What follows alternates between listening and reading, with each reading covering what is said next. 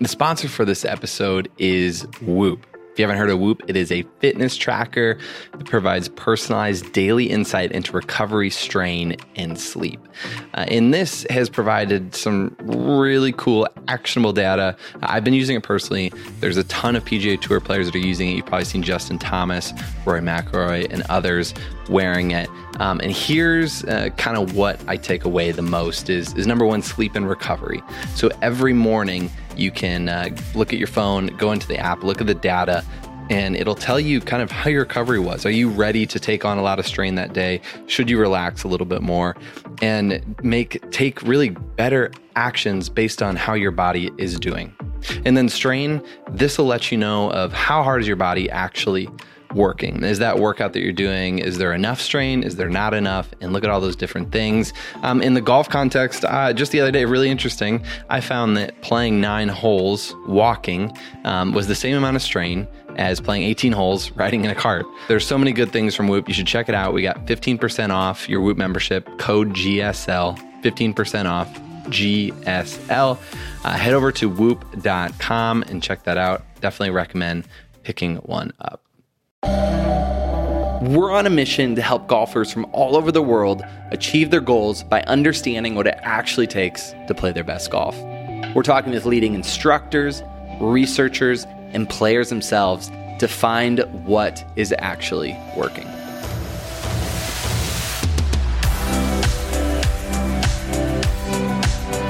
All right, everybody, welcome back. We have another fun Q&A roundtable. We are with Adam Young, John Sherman. We have yet to determine a name for this trio, a conversation roundtable, but welcome back, guys. What's up?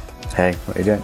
Not much. Today, we are tackling a question around practice, which Adam has, uh, I believe, written a book on, if I'm not mistaken. What's it called again, Adam? Oh, I don't know. I think it's the practice blueprint. Is that right? Yeah, Yeah, something it, like yeah. that. Well, yeah, you have your own series on it. Yeah, we're practice practice gods out here. that's good. I just thought of golf gods could be ta- um that's already taken, isn't it? For a, I believe that is taken. Yeah, we can't do that. Okay, so this is a this is a simple question and one that um, I'm sure we all have gotten or talked about or thought about in some point of view. But it's what are your thoughts on the benefits of block versus random practice? And I guess we should start out by clarifying what block and random practice are.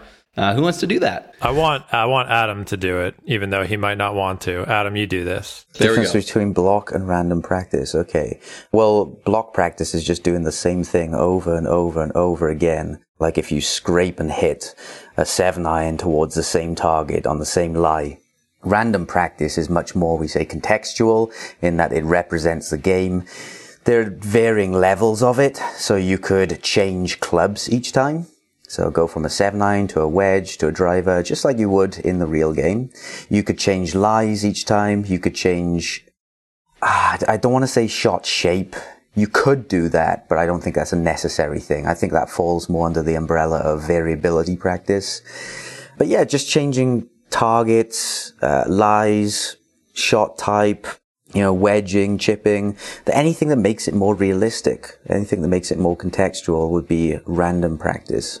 And the research has shown there's some studies that show that when a retention test is done, meaning that a group of people do the practice in a block or random manner, and then they come back and are asked to perform at that skill in the retention test, that random has performed better than block in some of the studies that have been done going back, I think probably since the 70s, if not if not before. And so that's kind of where this conversation comes from. It's not a golf specific idea to begin with. This was from, you know, academia outside of golf, just in, you know, motor skill, you know, different skills. And then we're kind of bringing that into golf over the years. And there have been a number of papers written on that. We've had some of the experts on in the past, like uh, Dr. Tim Lee, Mark Guadagnoli, Robert Bjork, et cetera. Some of these guys really kind of brought the study to golf, which is which is really nice to actually have them looking at our sport. Feel really lucky that they've you know done research on it and we're able to to learn so much from it. But there's there's a little context, a little context for this conversation. Yeah, you make you make an important point in, in terms of retention because I think we often get mixed up between performance and learning. So it's very easy to stand there with a seven iron, beat them over and over and over, perform like a god, and think that you've actually learned something. Yet you, people know they go onto the course and they hit it everywhere and they think, where did my game go? You know, even in my own game, if I stand there with TrackMan beating seven irons over and over, my proximity to the target might be 10, 15, 20 foot. Whereas I know if I actually produced that in a round of golf, I would be number one on tour and that just doesn't happen because I wouldn't be here speaking about on this podcast if that was the case. Oh, come on now. You would still hang out I with might, us. Yeah, I, I still like No, he'd literally be playing debate. at Colonial right now, like at yeah. this moment. yeah.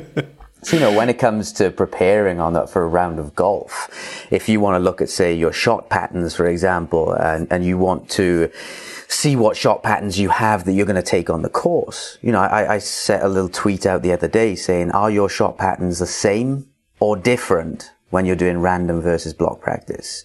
And 75% of people said they're different. So whether they whether they're better or whether they're worse when you're doing random practice, they are different for, for the vast majority of people.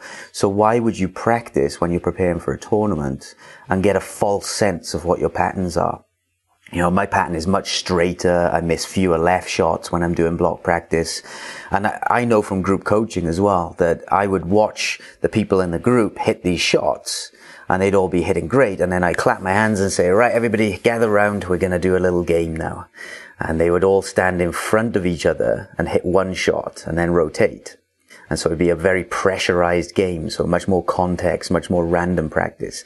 And their shot patterns would be completely different. You, you go from someone hitting the sweet spot every time to all of a sudden shanking every single one of them. Let's get down to the nitty gritty here. And I think that, you know, Adam, uh, myself, we could go on for, for hours speaking about the benefits of a random practice or improving your practice. Uh, and it'd be a pretty one sided discussion. I, I think some of the arguments against it arise when folks turn on the television or head out to a PGA Tour event that's in their area and they see, uh, you know, a, a, pro with something like a putting mirror or some kind of drill setup and they hit, you know, 200 four footers in a row, you know, and they make every one of them just over and over and over. And they come home and they, they're talking and they're like, yeah, I just, you know, I, I just got to do that to build confidence and hit these over and over and over again. And so, you know, and, and also we hear stories of people, you know, hitting trash cans full of golf balls to get really good. There are all the kind of these stories told throughout, which anecdotally we would go like, well, the pros do it. So, you know, why wouldn't I? Is that a good place to start kind of that, that argument against Adam? Yeah, I mean, there's there's the obvious correlation versus cause, causation argument. You know, just because pros all wear hats with a sponsored logo on their head doesn't mean if you sponsor an amateur they're going to get better. In fact, it might make them worse because now they're pressurized by the sponsor. um, there's also the uh, what the pros do is that necessarily the best for them. You know, if you're practicing ten hours a day, you can probably get away with a hell of a lot that someone who only has one hour a week can't. Then there's all the scientific studies, which are flawed. They're not perfect. They only show what they show. They're very specific, but they all do show that random practice performs better when it comes to retention tests, not necessarily performance tests. So, and ultimately we are after learning. We're after retention. We're after transfer to the course. We're not there to be range pros. Some people are. So there's all these different routes that you could go down, but uh, in fact, I think there are studies now showing that when pros or really high-level golfers are given a random practice protocol, even the pros improve more than when they're practicing with blocked. So even at the higher skill levels, it seems to hold true, especially on things like wedge tests, where you know you've got energy selection. You know, if you're hitting 60, 90, 70 yards and you're having to vary it a lot, you have to select the right shot which is a huge part of this. All right, I'll stop talking. John, do you want to jump in? Um, I think a good place to frame it is let's talk about the mistakes that most golfers are making when they practice. And I think all of us here agree from our own personal experience and watching other golfers is that most players are not really engaged when they practice. I kind of view it as like these zombie range sessions, and I did them for a very long time myself. You know, you show up, you buy as many balls as you're going to hit, whether it's 50, 80, 100, and you just kind of go through the motions. You're hitting, and you're not really paying attention to much. You're not paying attention to your target, where the ball went, what your stance was, you know, posture, all these things. And the trap that most players fall into is that they feel like, okay, I spent that hour at the range. I'm entitled to better golf now. And it's just not that simple. So, in terms of where I fall on this debate, and I don't really know how big of a debate it is in the uh, general golf world, maybe the nerdy golf world, but so I'm all for engagement in practice. And I think that most players get stuck with blocked practice because that's just what comes naturally to them. And it's harder for them to focus and be engaged in that versus if you introduce them to a random concept, which they're probably not doing, there's a much better chance that they're going to be engaged in that and also experience the pressure and whatever you go through on the golf course to hit that singular shot. So I'm totally fine with doing both kinds of practice. I do.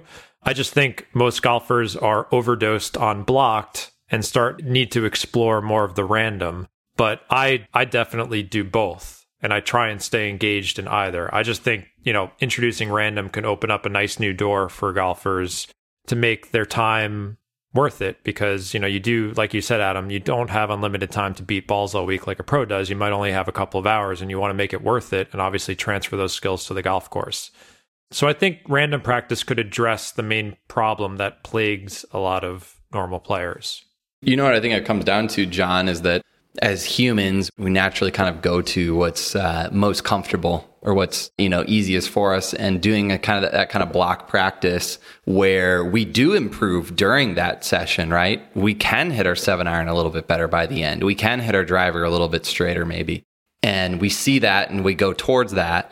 The problem is that when we look at the the research, like Adam mentioned earlier, the performance versus learning, that's from a guy named Dr. Robert Bjork out of California and talking about how actually we learn when we make mistakes. So it's this really uncomfortable place of is we don't want to make a mistake, right? Like, in, in, if I'm on the range, I don't want to look bad next to these people that I might know potentially, right?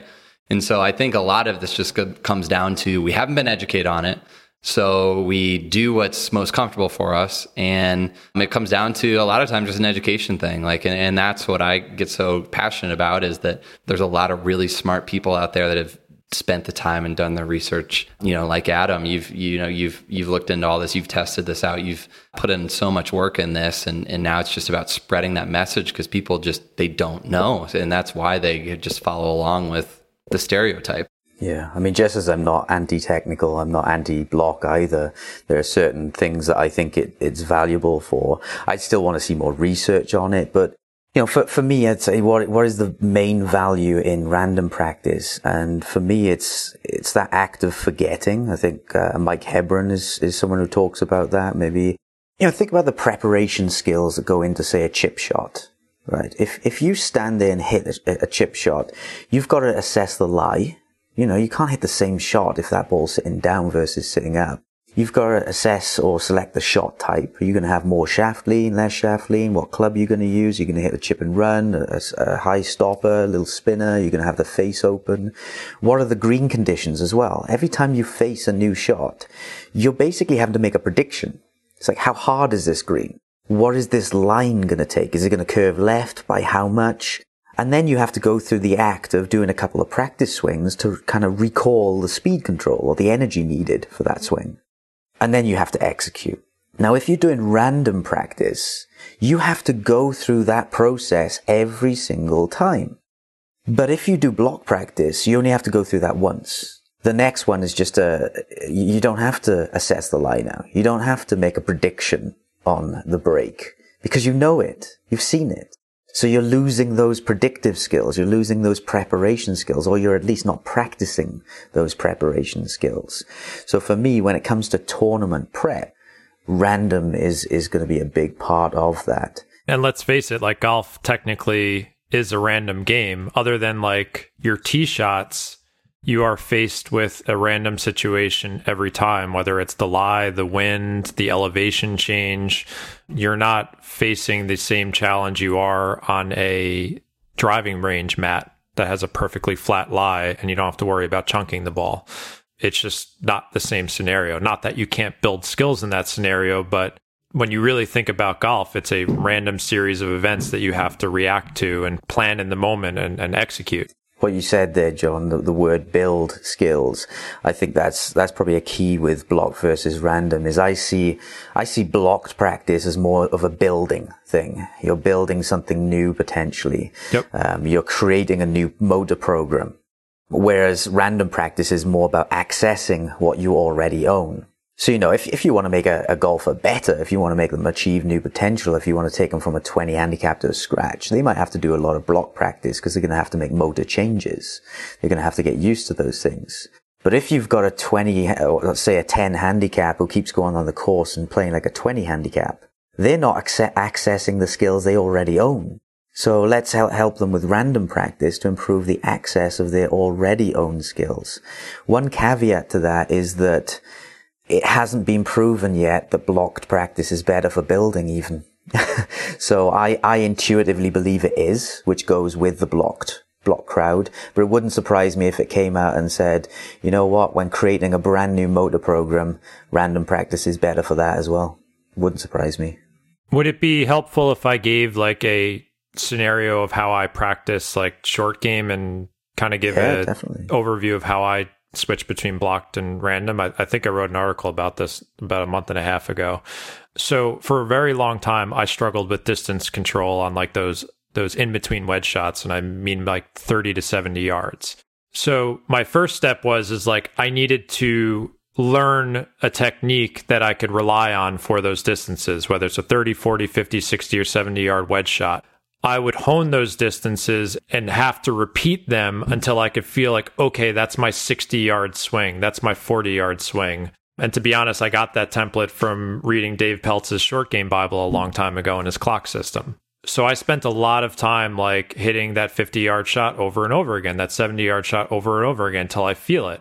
But then at the same time, I would then at the end of the practice session test myself saying like, whether it's like a launch i have a SkyTrak launch monitor at home so like i would do the random thing and it calls out a number and like try and hit it 63 yards try and hit it 42 yards try and hit it 72 yards.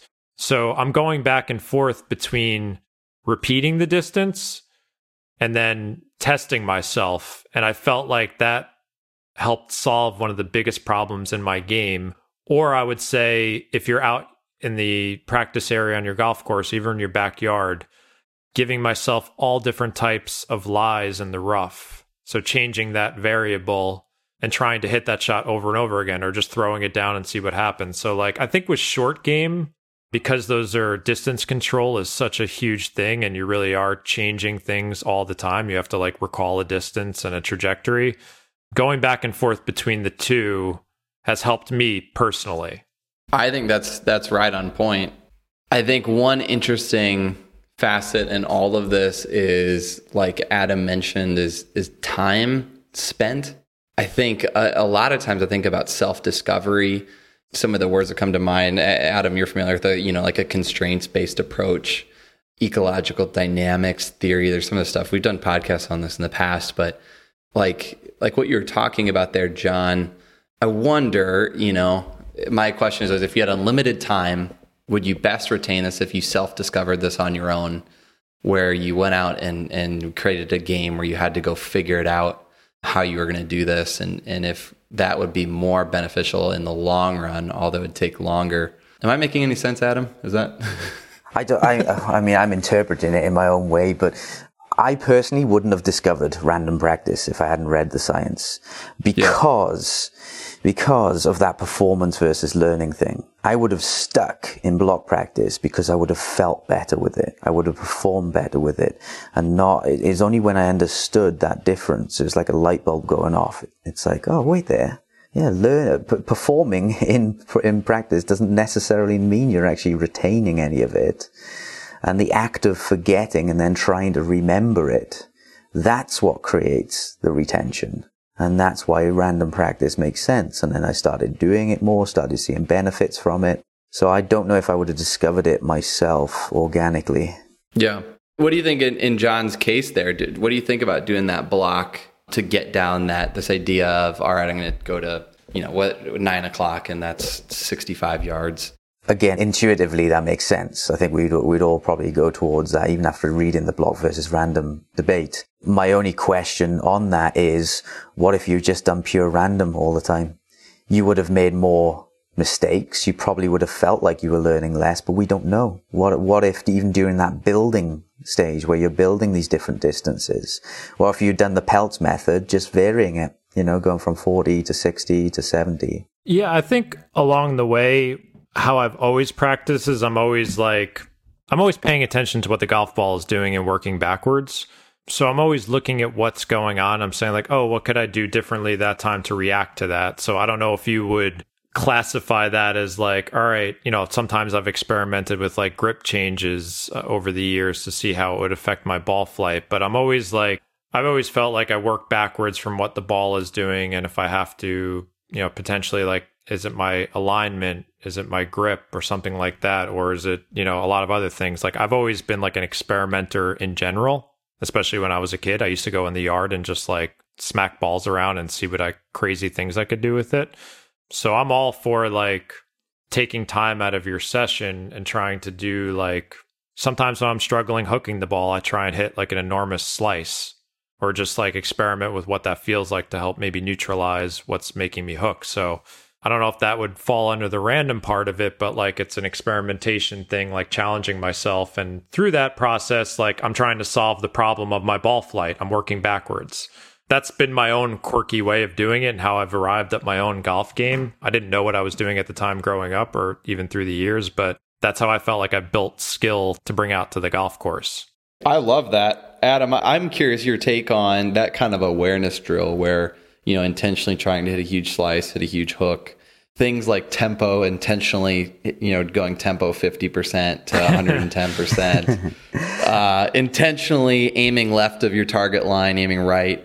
I love these awareness drills for people because a lot of people have such a lack of awareness because they never try anything different. They just do the same thing over and over. Yeah, I think that's the core. Like, if we're the core problem we're trying to address here is like most golfers are doing the same thing over and over again and usually are not happy with the results. So, what we're trying to do here is take you out of that pattern and give you suggestions on how to how to get out of that rut and what you can do. So, you know, the you know continue with the experimentation thing, but I think that's like the problem we're trying to solve here. The only thing I'd say we're doing the same thing over and over is that even when we are in that block practice mode, we're still making on the fly adjustments they might be more conscious for some people. They might be less conscious. But you know, even if, if I, if I'm in block practice mode, I am hitting straighter shots than I normally would because somewhere unconsciously, if I hit one left, I know the feeling of, of neutralizing that. And it's, it's at a stage where it's unconscious now. And I think that's why random practice is better for me because it makes those adjustments more conscious. So say, for example, I hit a shot in block practice. I hit it left. The next one, it's just automatic. It's like I, am there's such a short period of time between shots that the adjustment is is already inbuilt into my motor program. Whereas if I hit one left in random practice and I have to step back out, then I have to hit a wedge shot, then I have to get my 7-9 and come back in again. Now I have to remember I have to remember that I hit that last shot left and I have to make a prediction that, oh, this shot might go left as well. Then I have to make a conscious intervention and say, do I want to try and adjust this shot before it even happens, you know, on the prediction that it's going left? And then I have to even say, how much of an adjustment do I want to make? it's all it's, it's, much more of a conscious process when you're doing random practice whereas yeah like i said block practice although we're effectively in the science doing the same thing over and over again we are constantly tinkering and trying certain things it's just it's more of an unconscious process and that's why i think blocked can it, there's obviously benefits to it. You're going to get better if you do blocked, but are you going to get better than if you did the same amount of reps random or even the same amount of time random? So if someone wanted, if someone you know came to you and said, Adam, like I've been doing this block thing my whole golf career without realizing it, and I want to start doing random practice. Can you give like some tangible examples of like, you know, if you were at the range for 30, 45 minutes, something like that, what would you tell them to do that you would think is like your bread and butter random practice? I suppose I would start with varying levels depending on the player. If they are really solid mentally, you might sh- shove them into full random practice mode. So changing clubs, changing targets, changing shot type. So that would be the most difficult form, but then it's the most representative. And they'd have to understand the performance versus learning thing. Because if they start doing random and they start hitting it worse, they're going to think, well, I'm just going to go to block practice. Whereas if they understand it, if they understand that they might perform worse, then they're more likely to stick through that. But yeah, it, it might be a case of I might select a target for them. So you've got a left side boundary, right side boundary, and I would say, all right, you're going to hit a driver down there. If successful, you move to a wedge down the same target. If successful, you move to a seven iron down the target. And then if you get all three successfully, you win a point. So there are loads of, it's such a simple thing, but there's quantification, there's pressure. They could even, if they, if they struggle with the driver, they could make the drive the last shot. So that, uh, you know, as they're about to win that point, they're feeling the pressure. So rather than hide from what we suffer from, actually confronting what we suffer from helps us through it. I mean, there's a nice book, Viktor Frankl, Man's Search for Meaning, that talks about that. Going really deep here now, aren't we? But, um, yeah, it's just, it's the random stuff. Yeah. I think you hit on an important point there, Adam, which is almost layered. I think this is such a layered conversation. Like block and random is such the tip of the iceberg of this that it's hard to talk about it in concrete terms like, yes, random, yes, block, kind of, you know, mm-hmm. like this is not a black and white kind of thing like because another aspect of uh, you touched on like going through the mental aspect of there's a problem here in front of you you have to go through all that problem solving to get to the solution and then try to execute that solution and then reflect on that right? The other side that you just also hit on was coming in with a plan of things to do right? Like how many golfers come I, I think this is probably one of the biggest things how many golfers come into any practice session with a, any kind of plan right? The plan is to hit golf balls and try to hit them straight for most golfers which as we just talked about, is probably not where the learning happens, unfortunately. So, I, I mean, for myself, even I know the stuff. Like, it's very diff- like I don't keep a journal of you know kind of a practice plan, and don't come in with with plans necessarily. And I know that's a problem, and I think it's something a lot of golfers struggle with because you just get reactive, and then you you start you know down your your swing tip search pretty pretty quickly. I think at at the bare minimum, you know, sometimes we assume that people might know more than they do about this topic, but like I think a lot of golfers when they go to the range, and I probably did this for a really long time myself. Like if you if you pulled them aside, be like, "Where are you trying to hit that ball?" They would say like, "Oh, over there," and they're like, "Where's over there?" You're like, "I don't know, just out there."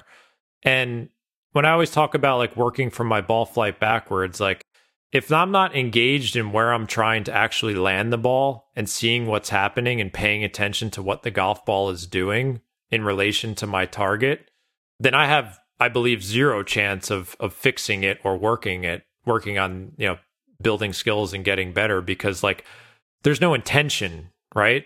Like every golf shot you hit on the course, like you're probably going to be choosing a target. So I think a lot of golfers like just need to take the first step of like, maybe going through a routine before they hit each ball at the range, sometimes placing the bucket of balls behind you. So you're like forced to actually like pick it up, walk back, take a second and refocus and actually think about where you're hitting the ball and what you're trying to do.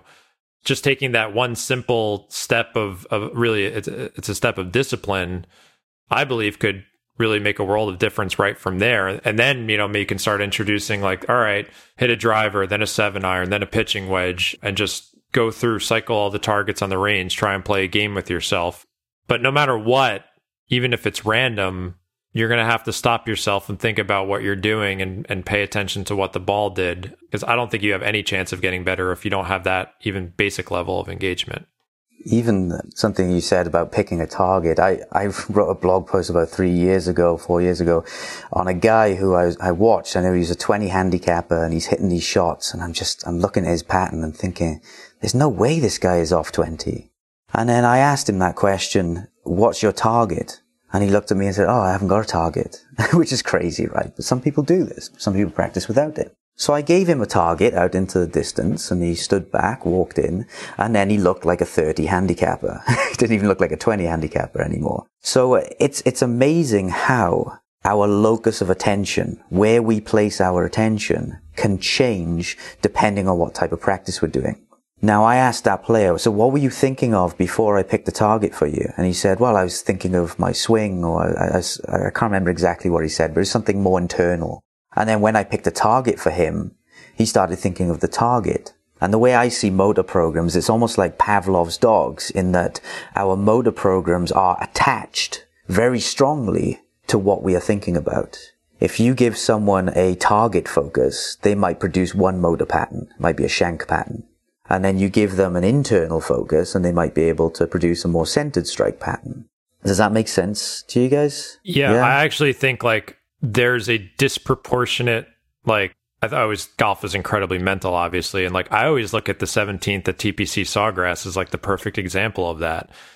Those pros was that 130 yard shot, 135. Like those guys have would have no issue hitting that green or that target if there was no water around or anything to like worry about or all those like it would be automatic. They'd hit that green every time in a practice session, but throw a bunch of water around it and where the pin is and all of a sudden like it just changes everything for them and they're hitting disproportionately poor shots probably for their normal dispersion on that hole than any other hole just because it's the most unique mental challenge or one of them in golf probably like i always look at that hole it's, it's so interesting to me because like it just once you change the reference point you know your mind can do some crazy things to your body and you can't feel and i guess my point is is that if you're not taking that step during practice and you're just randomly swinging, like there's no pressure on you. You're just letting your body, you know, free flow and like that that's never going to happen on the golf course. Like you're never going to walk up to a shot and just be like, "Oh, I'm just going to swing." And you know, I hope you, you could get to that point, but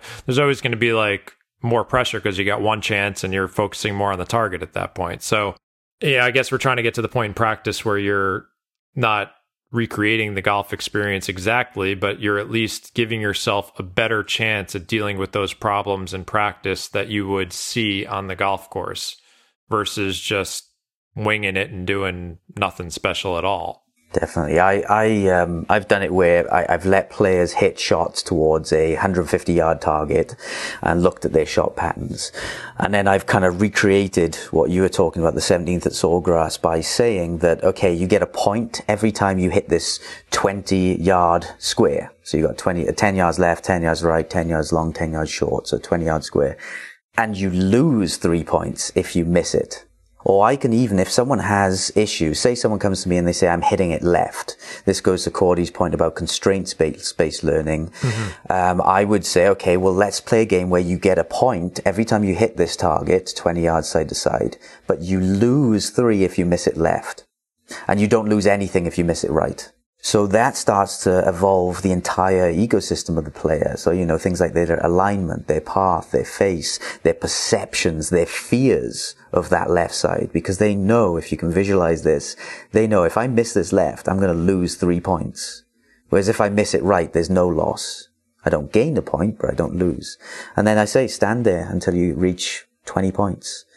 So, do you think one of the best ways to solve this problem for most players would be like some type of performance game? Yeah, yeah, that's what I would call because, it. Because, like, if you just tell people, like, oh, just re- practice randomly, like, they don't necessarily know what that means. And I, I always view these performance games as a way to solve that because it creates mm-hmm. pressure, it creates that scenario where you are changing targets every time and you're focusing more on each shot to kind of solve that problem. Like, I've I do it myself more in the winter. Like I have a the simulator thing in my house and like my kids' playroom and like I'll just play a round of simulated golf. And to me that's great random practice because like I'm playing the World Golf Tour and hitting shots on like Pebble Beach and like I'm actually like thinking about what's going on rather than just like slamming my driver into the net as hard as I can.